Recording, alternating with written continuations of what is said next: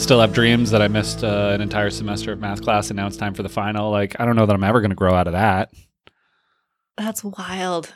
You don't experience that. It's a mixture of like I'm in elementary school, but it's a college final. Like the physical school that I'm in is my elementary school, but it's a calculus college course that I missed. And now it's time for the final. And I won't graduate college as a result, but it's also high school at the same time. Just every part of education sort of melded together into this nightmare scenario. Do you not? You don't experience that? I thought this was normal. not in a very long time, not since I was in college, but I'm imagining this very cute young Chris showing up with a backpack to like calculus final. Like, oh yeah, no. pretty much. Uh, yeah, so uh, I really thought I would grow out of it at some point, but it shows. I think it like manifests when I'm like I have anxiety about something else in the world, and then I have math terror dream. So That's your stress sign. That's your terror dream. apparently,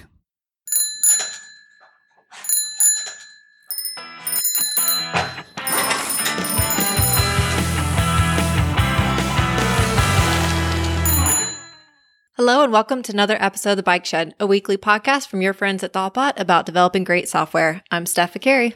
and I'm Chris Toomey. And together we're here to share a bit of what we've learned along the way. Hey, hey, Chris, how's your week going? Uh, it's going fine. Yeah, I'll go fine. Uh, I had to upgrade my operating system. Enough things had stopped working or seemed to be, it was pestering me about it regularly, uh, which normally I'm going to ignore that for as long as I can. That's sort of where I'm at in the world these days of like, I don't want to upgrade because I don't know what's going to break and whatnot. But then things had broken already. Text messages were no longer showing up on my computer. And it turns out that the primary way that I interact with text messages is by replying to them through my computer. I don't want to type on my phone. That's not a thing. I'm already grumpy enough about text messages to begin with that I will regularly respond switching to email and then I'll go off from there. But uh, yeah, they stopped working, it stopped connecting. And then I got this really weird message from Apple when I tried to sign in. And I was like, I feel like I should at least try to upgrade to the new operating system, which I think has been out for a long time and I've just been ignoring it. But then I had the added problem of I didn't have enough space on my computer to install it, which I tried once before. So I like downloaded the installer but the installer downloader doesn't check whether or not you have enough space to do the install. So it's just like, hey, so you know how you didn't have enough space? Well, we took up the remainder of it, and now you can't do anything about it. And the installer is hidden somewhere on the computer. So at one point, it just went away, and then suddenly I had a lot of space on my computer. But finally, I decided to bite the bullet. I found a bunch of caches on my computer. So there was a cache for my backup utility, which is called ARC, ARQ, which was a lot of space. It was like 20 gigs or something like that. So it's like, sorry, you have no more cache. I'm pretty sure my computer is going to light on fire the next time it tries to do a backup because it has no cache to rely on, and thus it's got to try a lot harder, put a lot more data down. I don't know what it does, but whatever. It's going to do that. And then I found the other, the more general like application caches on the computer. Spotify had like six gigs of cache. What are you doing? Aren't you streaming from the? Stop it. That's not okay. That is not acceptable. Yarn had three gigs. I was like, what is everybody doing? And I busted all of these guys, threw away everything, and my computer seems to be doing fine after the fact. So, what were were the caches even doing anything? I ask. Anyway, so I upgraded. Uh, and then some stuff didn't work, and so then I had to find the versions to make stuff work. Uh, the particular one that stood out was Karabiner Elements, which I used to make my mechanical keyboard do the right things for the function keys. That uh, stopped working, and I tried to upgrade it to the newer version because I figured, oh, okay, they probably hopefully released a new version, but it failed in the upgrade process. And it turns out the secret was I had to upgrade to an intermediate version. Like I was on 12.3 and I needed to go to 13.4, but in between I had to go to 12.10. And if I went to 12.10, then the upgrade to thir- everything about it was everything that I hate about upgrading software. Is like I just no, it's working right now, and I feel like if I even just look at it wrong, this whole tower of software is going to fall over. Uh, the worst thing, the thing that I have not been able to fix is now I use iTerm as my terminal, my terminal emulator, as it were, and I typically run with transparency mode on, which some people look at and say, wow, that's a choice. And I say, I kind of like it. I don't know. It makes me feel like a hacker or something. I don't know, whatever. Let me live my life. But for some reason, switching to Big Sur is the version of OS X that I am on now, and it does not. Uh, iTerm doesn't have transparency anymore, and I just haven't been bothered to fix it yet. But man, I got rambly. I, I clearly have some feelings about upgrading software. You have so many feelings. The fact that you kept going, well, people can't see me, but I'm just dying throughout this whole story. kind of felt like I had to get through it. I had to sort of exercise the demons, tell my tale, and then be done with it, which I think I'm at now. When I start laughing that hard, I try to hide from the camera view because I want you to keep going for people to listen. But what's fun is you sort of bob and weave. You'll like hide for a minute and then you'll come back and be like, okay, I'm composed. Never mind. And then you'll just fade off to the side again. So, uh, yeah, but I, I powered through. oh, whew. all right. There is so much there. Upgrading is the worst. I agree with that. Um, that was actually something I ran into earlier this week. Well, is, is a mix of where upgrading it presented a problem and then upgrading something else resolved that problem. And so that was an adventure where I shared a tweet. I can link to it in the show notes as well. But Ruby was just taking up 100%, a full core, just all the time. I couldn't figure out why. I wasn't doing anything with Ruby. We weren't talking at the moment, but it was just churning up one of those 100% CPU or higher. And so then I, I did some searching and I did find the resolution, which was to upgrade the Listen Gem because there was something in the Listen Gem that didn't fully support Big Sur. Is that the name of the thing I'm on? That's the new one. Yep. I know because I just upgraded to it. I have thoughts on the matter. Cool. yeah, when I upgraded to Big Sur, but then someone had kindly merged in a fix, so then upgrading resolved that problem, and Ruby is back to a peaceful level as to the amount of process, the amount of CPU that it should be taking up. Transparency mode. I'm I'm a thumbs up on it. I like how you called that out, how that's a choice, and I'm with you on that choice. Although I didn't realize that's broken. I guess I just hadn't. I guess I don't care deeply enough that I've tried to restore my transparency, but you're telling me to hold on, to go for it. We're going to get realer now in this moment. Uh, so I have a very old version of iTerm because it has a different way of going full screen than the default operating system level full screen. I really hate that it animates to full screen and it doesn't quite fill the full screen. Like it still had a border around it or something. So I have a very old version of iTerm that I've been running with for forever and I refuse to upgrade it in any way. As a result of, I want to cling to this old version of things working. But as a result, I think I finally hit the end of the road on that. This is like years running now, too. I remember like I kept it in a Dropbox folder so that each time I upgrade or get a new computer, I'm like, oh, okay, good. I still have my my old special version of iTerm. Uh, but I think that time is over, and I got to find maybe. I feel like they've there are new terminal emulators out there. It's like Alacritty and other stuff that people talk about. So maybe it's time for me to try and find something new. Uh, as long as I can get that transparency because I want to feel like an uber leet haxor.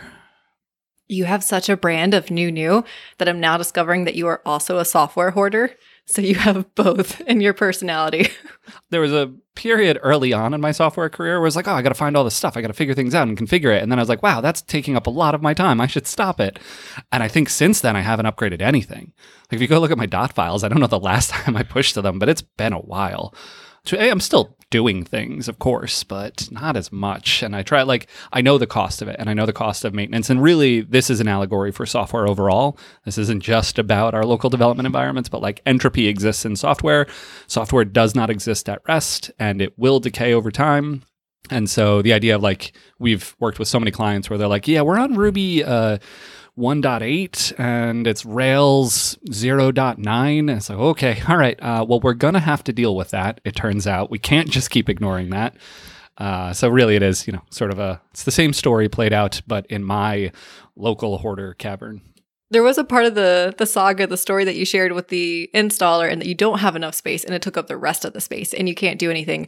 I'm very nervous. What happened to your stuff, your space? How did that resolve? Uh, I finally bit the bullet, and so I have a bunch of. I've tried a bunch of the different pieces of software that will visually analyze your disk space. So they like crawl the whole directory starting from the very root of your computer, and they'll be like, "All right, applications has this much."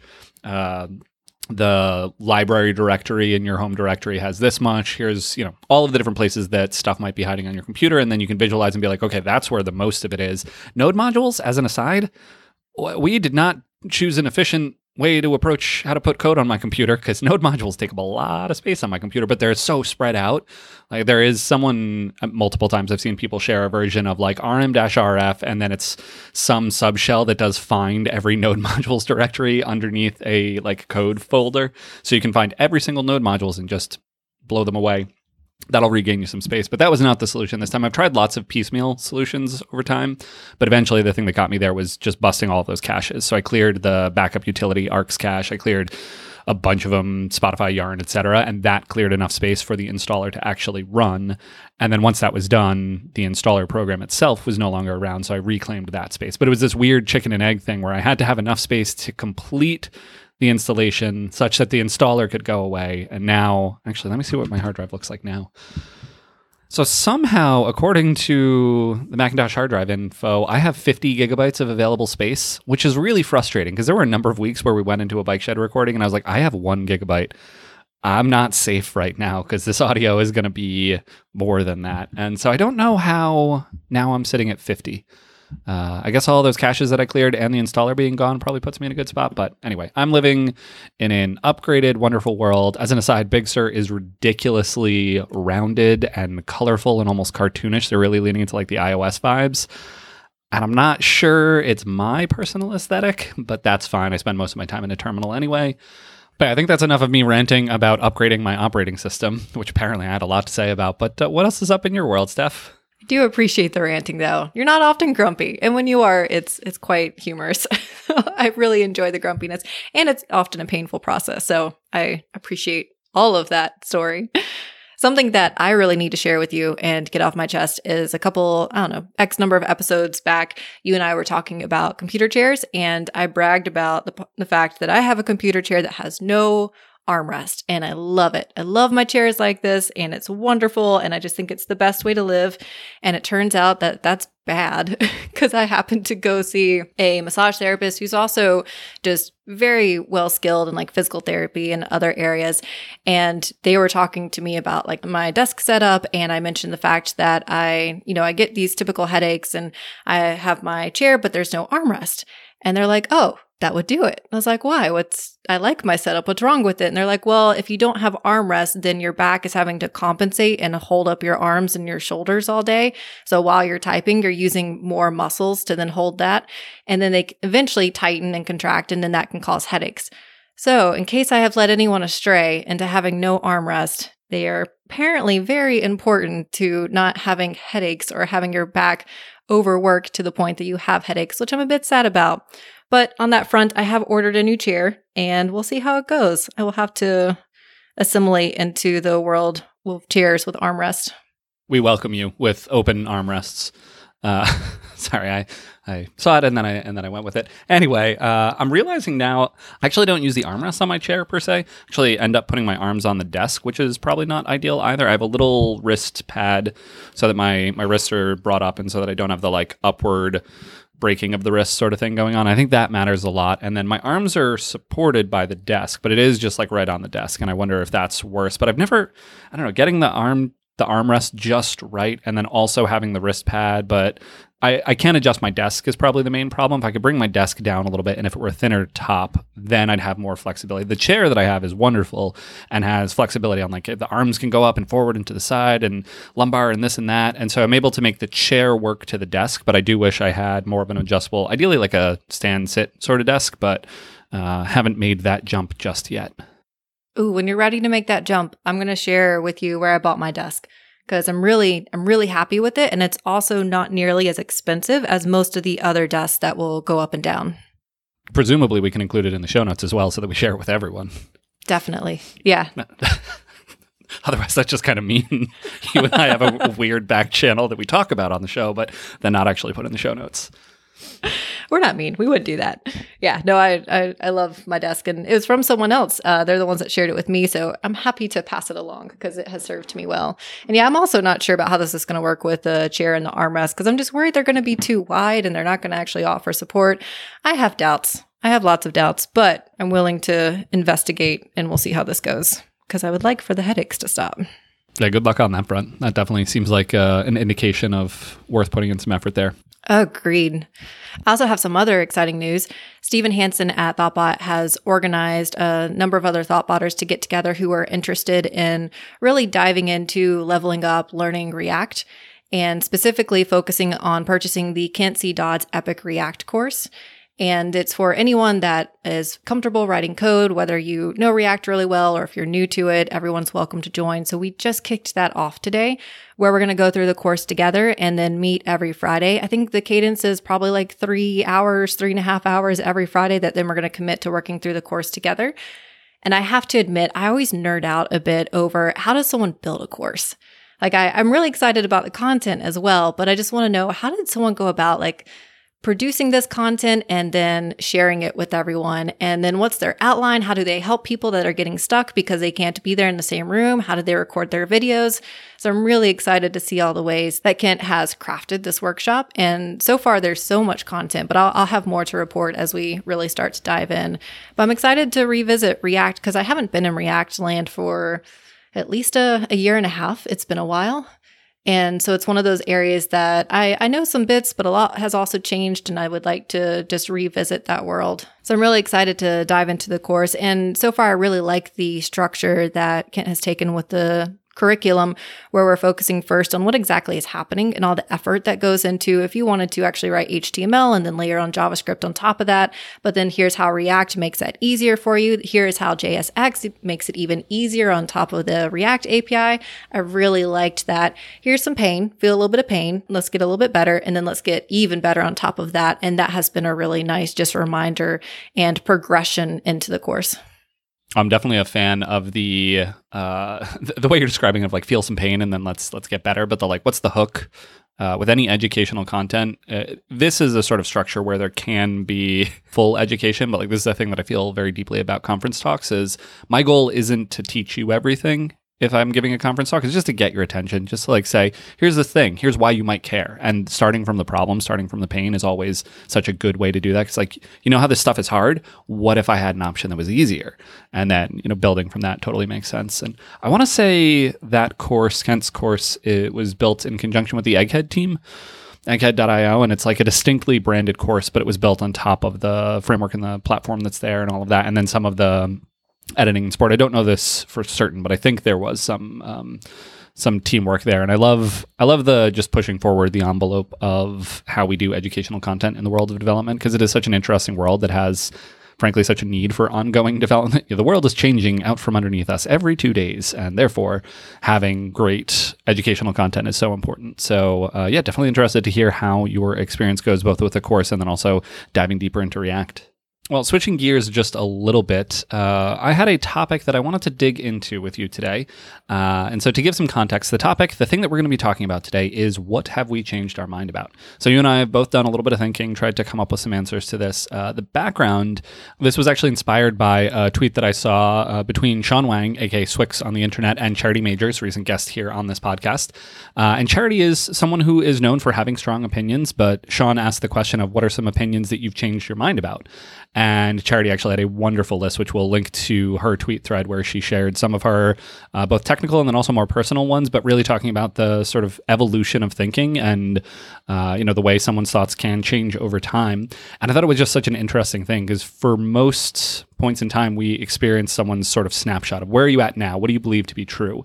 But i think there's such an interesting story in sort of the arc there of what did you believe to be true that you don't anymore? What have you softened your beliefs on? What have you strengthened your beliefs on uh, so yeah, with that as the context, what uh, what have you changed your mind about, Steph? Yeah, this one really got me thinking, and I feel a little stumped on it. I have a few uh, that I'm excited to share, but I'm very excited to hear your list to see if that also helps me reflect more on some of the things that have changed my mind about. And I have found that there's only a couple maybe that I feel like I've really like solidly changed my mind about. The others I've either sort of like dialed up the strictness or I've dialed it down. So the ones where I've really changed my mind about are feature flags and comments. Those are two of them. Well, there's there's a third one, but I'll get to that in a moment. So starting with the first one, feature flags, I was more in the camp where I liked, I very much appreciate feature flags, but I use them sparingly because then there is a tedious nature of introducing them and then having to clean them up and then having to maintain two states of code. But now that I've really seen the value of feature flags and how we can make sure that we have calm releases and ensuring that main is always in a deployable state. So feature flags is one for me. I'm very invested in having more of a robust feature flag system because I see the benefit to that. The other one with comments, I used to be very rigid about like comments are bad. We should never have comments in our code. They are just waiting to go out of date and they're not going to be helpful. But I have since dialed down that strictness where I have certainly seen moments where comments do feel very helpful and I can see how people use them. I still want to avoid them for the most part, but I am less strict now in regards to people who really find value in comments. I'm more open to that discussion. I want to understand what it is they find helpful about that comment. And if it is something that we can't capture with code or a test, where does that live? Oh, those are both interesting. Uh, feature flags for me, I think I actually was strong, more strongly opposed in the beginning. Earlier on in my career, I saw them as added complexity as noise. I often would encounter them like left behind in a code base. And so I had this negative association with them and I didn't see the value. I hadn't yet felt that pain. And over time, I've definitely shifted to where you're at, where I'm like, I love feature flags. This is a critical tool in our tool set of how we actually, like you said, calm deploys, being able to always deploy main, making sure that we don't have long running feature branches. There's so many benefits that come out of it that I'm now very strongly in favor of them. But it's interesting. I, I, think I would say that I started in a more strongly opposed place. So that wasn't on my list, but interesting one that you brought up, and probably one that I've moved more on. Uh, code comments. Uh, I think I actually started in my career being like, yeah, obviously you comment your code. It's a thing that I read about and stuff. And slowly over time, I think I've just sort of dialed in on I don't I don't think we should be doing that. There's of course going to be exceptions and whatnot. Actually, one of the things that I discovered about myself as I was trying to go through this exercise is there are very few things that I believe as like black and white. If anything, that maybe is one of the things that I've like leaned into over time. Is like nothing is binary, nothing is black and white. Everything is on a continuum or shades of gray. There are things that I believe a little more seriously, but there's almost nothing that I can be like, nope, absolutely, I will not equivocate on this beyond like how we interact with other humans and you know being reasonable, kind people. Um, and in terms of like software practices, not not really. Um, comments though are one that I still am, I'm pretty pretty strongly uh, not going to lean into them. So interesting that you're like, I've kind of opened up to that one. There's a particular talk, The Art of Code Comments by Sarah Drasner, and that's the one that really shifted some of my opinions around comments and then how we talk about them, what benefits they can play. But I, I, will admit, if I see a PR that has code comments, I still immediately have a negative reaction to that. And I want to have a conversation around why that comment was added and if we can remove it and how we can remove it. But uh, even with that negative perspective, I still find that I'm more open to that discussion versus before I'd have been like, no, that's just unequivocally bad. I do like that you always bring up that talk whenever we talk about comments. This is a, a great talk. Uh, and in the background, I just looked up Sarah's Twitter profile because every time you bring it up, then I mention that she has uh, still from the movie Labyrinth in her Twitter background, but she actually changed it. And so now that's not true anymore. It's now uh, something from The Force Awakens. Well, it's actually a joke, but uh, I'm still going to suggest that you watch the movie Labyrinth at some point. Um, that's a thing that I feel eh, actually kind of weird about. It's a weird movie, but I'm going to take your suggestion, but not watch it. But thank you to share to share my truth today. That's fair. That's fair. What are some of the things on your list? Uh, okay, I have a, a couple. Some um, more on the technical. Let's lean into one of the technical ones. Early on, I started with dynamic languages. That was where, like, I, I think I started with Python primarily and a little bit of JavaScript. Eventually found my way to Ruby, felt very at home there. Uh, and then I started to explore functional languages and I started to lean into them really hard and felt that like immutability and functional programming and true pure functional programming was the thing. It was the answer, and I just needed to figure out how to do it. Uh, and so I would say that is the belief that I have since changed my mind on and decided, you know what? Actually, it feels like a bit of a force fit. I have I've tried and maybe for others, it is actually a really fantastic way to build software. But having worked with a number of other people in more functional contexts, I find that it is um, a bit of a force fit. It's a bit rough. And in particular, of late, I've been doing. Uh, like I've been working with Svelte as opposed to React, and React does sort of lean into the functional paradigm, especially with hooks and all of those sort of things. And it's a little bit rough because it turns out UIs are these deeply mutable things. We're changing values, we're typing things in, there's actions that are changing the state over time. And having a system that just more directly models that feels very natural.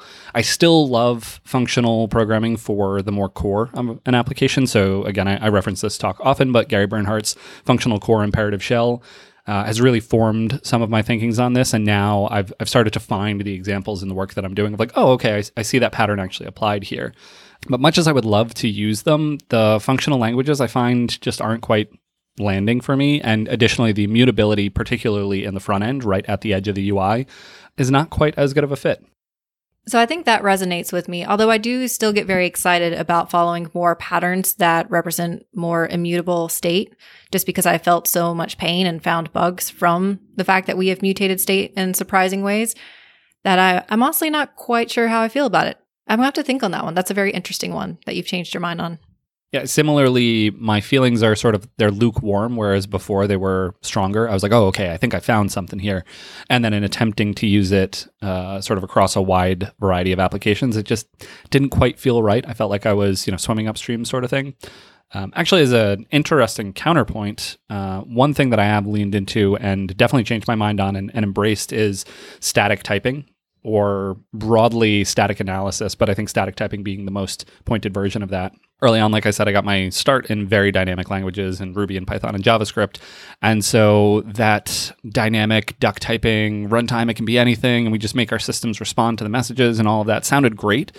Uh, but it turns out I really love having a compiler that can tell me some truths about my program before it ever reaches runtime. And the idea that like a typo can make it to production feels kind of absurd at this point. And actually, as I'm working in Ruby, I'm like, man, I really got to go look at uh, that whole Ruby typing thing that we got going on.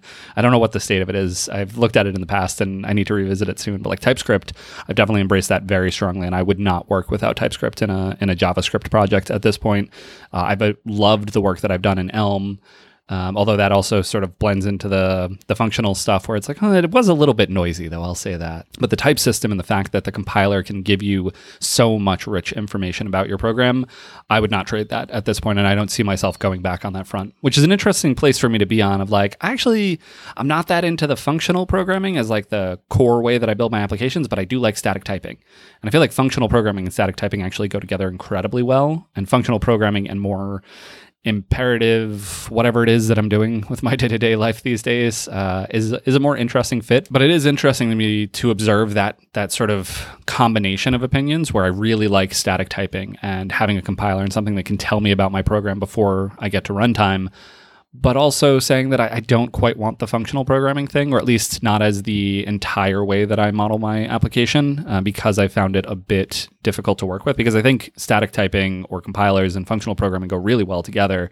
But I think generally what I'm finding is a more sort of middle ground, uh, dynamic optimization of a bunch of different things. And the answer is like, well, it depends, which I guess, you know, if you've listened to the show before, you'll have heard those words said. So I guess it makes sense, but yeah, all of that makes sense to me. And I can see why you might have a favor for types or why that feels more valuable initially because that is giving us so much feedback right off the bat versus following a more functional paradigm is something that could feel like more of a force fit and doesn't provide that same immediate feedback, but it has like a longer term or a longer cycle of that reward system. So I can see why you might favor one over the other or why I myself would favor one over the other. How do you feel about types? I'm a big fan. Although it's I say that, but I work in Ruby and I don't have them.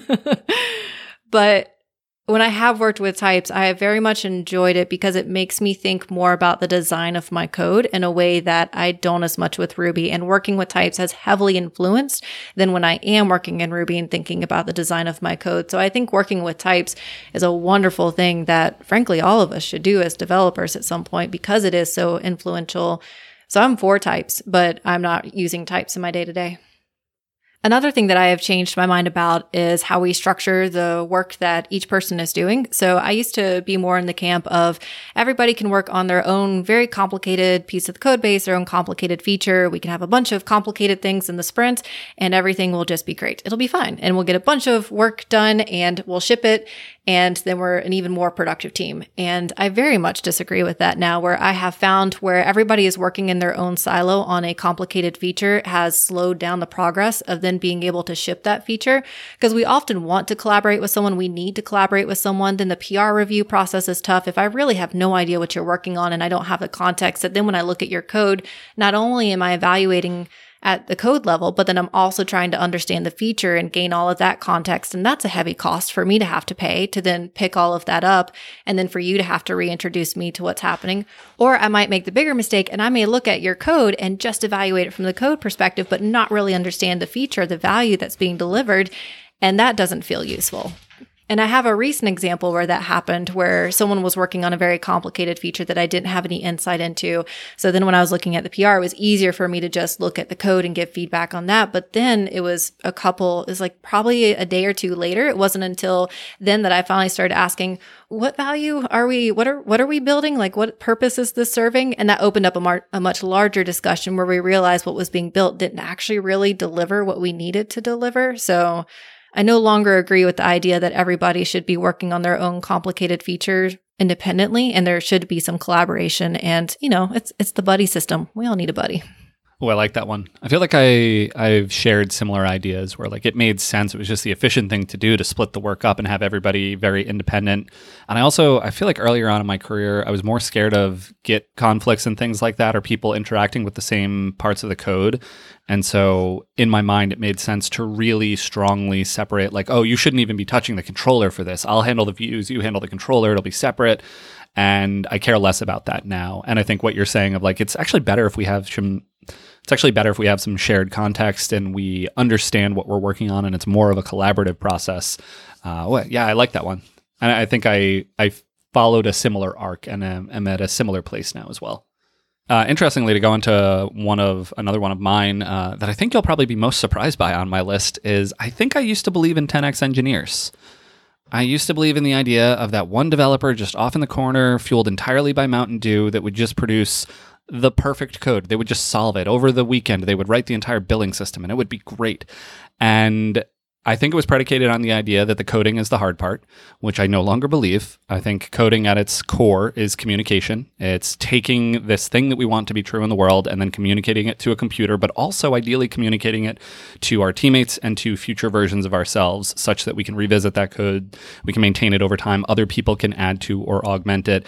And so the idea of this loner that can just do incredible volumes of work and have that be a good outcome, that just doesn't make sense to me anymore. I've worked with incredibly talented developers, to be clear, folks that I was sort of in awe of. I've worked with people who have, I think, just uh, truly photographic memories. Like they seem to remember every single bug that they've ever had and exactly where they can look it up, or from the top of their head, they can just intuitively know, oh, this bug means this. Go look at this line of code. I'm like, how did you do that? How did you do that magic trick? And they're incredibly capable developers but at the end of the day, the folks that I see being most impactful on a team are the folks that are able to communicate and collaborate most effectively and make the whole team more effective.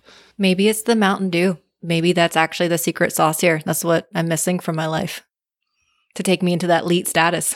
I'm now imagining Mountain Dew, but in a more viscous form, like a barbecue sauce, but it's Mountain Dew flavored.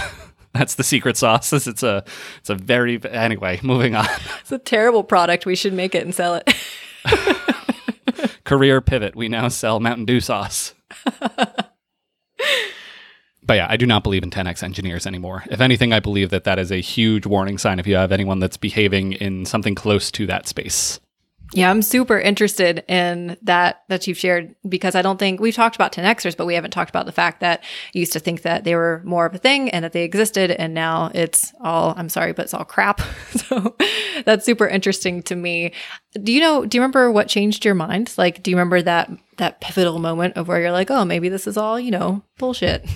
Uh, I think it was just an, uh, an amalgamation of experience over time. Uh, I've encountered people who fit the archetype but if anything, they're I would say deeply problematic in teams. They're that individual who refuses to collaborate, who just goes off and heads down, writes a bunch of code, but then it doesn't integrate with the other pieces, or no one else knows how to use it, or they won't let anyone contribute to it. And yeah, I've seen that just be very, very problematic. So the folks that most fit the, I think the, the sort of imagined version of this actually end up, in my experience, leading things astray. And the folks that are actually most productive and really cause teams to improve in a drastic way behave very differently. They're much more collaborative, they're much more engaged with the team. It's less about their individual contributions and it's more about building a system together, collaborating, communicating, engaging external stakeholders, et cetera, et cetera. It's all that stuff that matters. And so it's very it's very much in contrast to what the 10x engineer ethos is about.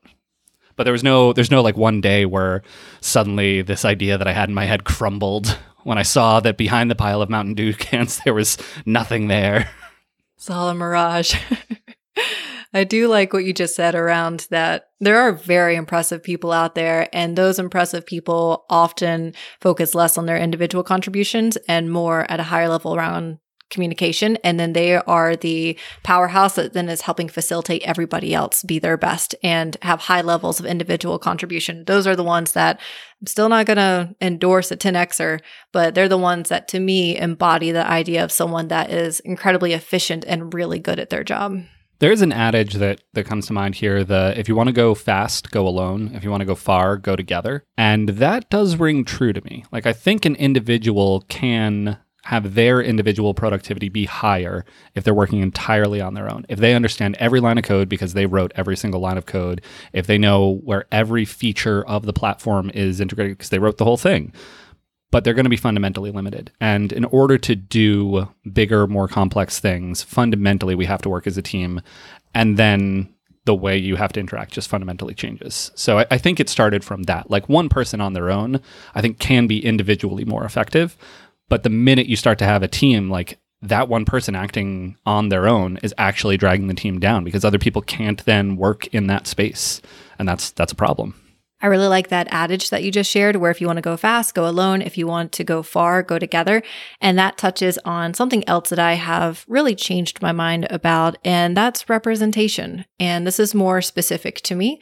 So when I joined engineering and became a web developer and I joined a team and I was the only female engineer on that team, my initial feelings were I am the only female engineer. That is fine. We are all just a group of engineers. We're here to solve problems together. It really doesn't matter if there's anyone here on this team that's like me. It doesn't, it's fine if there's no one that's that I can see myself in that's in leadership because we're all, you know, we're all just people is what I was coming down to. And that is I've completely changed my mind and realized that that's not true. And I've experienced this where I've worked on other engineering teams with female engineers and it's fucking awesome. And it does make a difference. And then when I can see someone that I can see myself in, in a leadership position, that is also inspiring. So that is something that I went in where I think it was more of a, I was trying to shield myself from the idea that I am different from everybody else in this room, and that could be a problem. And instead, I just tried to neutralize it by saying it's not. But I think representation is incredibly important. People are not just people, we all have very important social and racial and cultural identities. And it's very important that we get to feel that we can express all of those identities and see people that represent those identities in spaces where we would like to go. So that's a that's a big one that I've changed my mind on. Yeah, I certainly agree that uh, representation certainly matters and, and being able to bring your full authentic self to work and, and seeing others around you that, that reflect that. And frankly, having teams that are made up of people that represent the users of the software that we're building feels so critically important. It is very interesting to hear about the the arc that you've had on that, where initially you, you tried to sort of downplay it, but then you found a little more truth in it. Uh, and so, yeah, thank you for sharing. You're welcome. It feels good to say that too, because that's something that I've admitted and realized on my own that that is something that has changed and shifted. But it's nice to to be able to share that here with you as we're going through the things that we've changed our mind about. What else is on your list? Well, to round us off with one more uh, very technical version, because of course that's where I'm going to take us uh, after a, a, much deeper and more nuanced topic that you led us on. Uh, single page applications. Broadly, I'm opposed to the name that's a that's a side conversation. But man, URLs they matter on the internet. So don't call them single page applications, but client side applications or whatever. Broadly, the idea of a bundle of JavaScript. And so you send down an empty HTML document and then you reference a bundle of JavaScript, which that thing boots up and it then makes a bunch of API requests to the back end and then it starts to fill in the page. I was convinced for a while that this is a reasonable and perhaps even necessary way to build software. We need APIs for our mobile apps anyway, so if we're doing that, then let's have that be the consistent way that we uh, access the information. This is going to be fine, it's not a problem. And then eventually we found some problems, so then we got GraphQL and we tried to solve it that way. But overall, and I, I have spent a lot of time trying to make this thing work, trying to find a version of this that I'm happy with, that I find the end outcome of the software to be as pleasant to work with from like an end user perspective as a server driven application and i just i can't find it uh, and so to be clear i'm still doing client rendered applications these days uh, but inertia.js is the framework that i've leaned into that helps me sort of bridge that gap. And the idea that the server owns routing that the server owns statefulness things like that not having to think about client side routing, not having to think about client side state management, being able to use traditional auth mechanisms built into cookies, all of these familiar things that we've had, leveraging the fact that the server is the more privileged in terms of the information it has access to, the more secure, the more powerful environment. All of these things feel right to me, and the nature of the application that I can build just feels more robust, more consistent, easier to evolve. Um, there were a lot of promises that I heard when we started building applications in these ways, and I just haven't seen an example or have not worked on an example at least of an application that is built as a client side bundle that boots up and does some stuff and had a good experience with that. Uh, so inertia, as an aside, is my answer to this, and I continue to be extremely happy with that as a solution, as really a middle ground solution, because going all the way back to true HTML server side rendering is limiting in other ways that I didn't like, but I find that inertia really strikes a, a ideal balance in the middle there. I feel like I, I completely agree with everything you're saying, but I also feel like I have a developer secret to share where I really haven't worked on single page applications and I am okay with that. It's fine, skip it. Just go straight to inertia. It's better. cool, cool, cool. I am working on leveling up React and then the plan is to go to Svelte and inertia. So, you know, I'll just completely, I'll skip that. I'll skip that part of my career. I actually want to back up just a little bit as I'm saying this because I, I really try to avoid being in a more negative space. And I think this space, this architecture for building applications is um, complex, and there are things that will warrant it. So uh, things like Google Maps, like it makes sense to have a lot of dynamic JavaScript and to be doing complex things on the client side. Or Trello is another example of an application that, like that, as a server rendered thing, doesn't really make sense. And frankly, using a tool like Inertia wouldn't quite work there. Uh, that said, that is in my mind truly a single page within the broader application. So, like the Trello board page is a very, very complex, stateful application. And I think modeling it as such makes sense. Google Maps, similar. But there's still the like profile page and the login page and all of these other things. I think routing is probably where it breaks down for me. I think client side routing is the thing that I feel the most pain on because at the end of the day, the server still needs to know the answer. And if we do client side routing, we end up with this duplication of logic across the client and the server side. We end up with disagreement from time to time. We end up with the weird flashes of half rendered layout. And then we go to the login page because we get an API re- response that is different. And so I think that is probably the kernel of the thing that I struggle with. And of course, it is possible to build great things using any of these technologies. But uh, I think my summary is like I've, I've really tried on that front and I've just not been able to make the fidelity of application that I want uh, using primarily, I'd say it's client side routing is the thing that I struggle with the most. Yeah, it sounds like you're saying there are very valid use cases for using like a single page app or following that structure, but we haven't really gotten there in terms of our web development expertise where we've made that easier to maintain and easier to implement. And there's still enough pain points around it that even though it seems like a very valid idea and approach, it still feels painful enough that you actively avoid it until it feels like something that you have to then invest in at that point to then really deliver the user experience that you want to provide. Yeah, I think that's an accurate summary. And I think adding on to that, I'm noticing it becoming more and more the standard approach. This is the way we build applications. And I don't agree with that. That is probably the thing that is the kernel of what I don't believe in. I, I, think actually server rendering is a great way to start, and then you can slowly augment or move more things into complex client side behavior. Uh, but starting with this as the mode that we're building our applications just feels like a, a, less stable foundation than I would want. So it's perhaps an architecture that you want to evolve to at some point as the complexity necessitates it. But I definitely wouldn't be starting there. Similar to like service oriented architecture, not going to start there. Client side routing, I'm not going to start there. Whew. I feel like I've been holding my breath this episode. I feel like this was a very interesting topic that has been challenging to reflect on what we what we believe and what we've changed our mind about. Yeah, I think uh, it's perhaps more nuanced than a lot of our episodes, where often we're saying this is what we did and this is how we felt in the moment, and that can be very sort of experiential and sort of true. But this, yeah, we kind of had to draw the line in the sand and say, what do we believe? And I similarly like I definitely feel more tension in this episode than other ones but hopefully it was useful. Hopefully uh, folks found some value in the things and, and hearing our story. Also, the idea that like we have singular formed opinions. Hopefully, this episode has broken that idea in anyone's head, and we're all on a journey. I really like how this has prompted me to reflect on the things that I used to hold dear and really cherish or follow strictly, to then reflect on what are the things that I used to believe versus what I believe now, because that transition often happens so seamlessly for me that I don't really stop to think about it, to be like, oh, something just happened that is really changing how I approach things, how I build, how I work with teams. And so I really like this reflection point to be like, oh, what did I used to believe and what's different today? I'd like to keep this practice going and just try to track the things. Yeah, I'll have to make a list. All the things I believe. That seems like an easy list. just the easiest list to write. easiest list to write. And then I'll just check in with it every so often, scratch stuff out or update it with the things that I've changed my mind about. This is the the good idea, terrible idea where you go, Stephanie, that's a terrible idea. I don't know, write it down on a list and then look at it in six months and see if it sounds like a good idea. And then we'll be able to close the loop on the whole thing. But with that, should we wrap up? Let's wrap up. I've got a list to write. Show notes for this episode can be found at bikeshed.fm. This show is produced and edited by Mandy Moore. If you enjoyed listening, one really easy way to support the show is to leave us a quick rating or even a review in iTunes, as it really helps other folks find the show. If you have any feedback for this or any of our other episodes, you can reach us at at underscore bike shed or reach me on Twitter at sviccari. And I'm at Chris Toomey. Or you can reach us at host at bikeshed.fm via email. Thanks so much for listening to The Bike Shed, and we'll see you next week. Bye. This podcast was brought to you by Thoughtbot. Thoughtbot is your expert design and development partner. Let's make your product and team a success.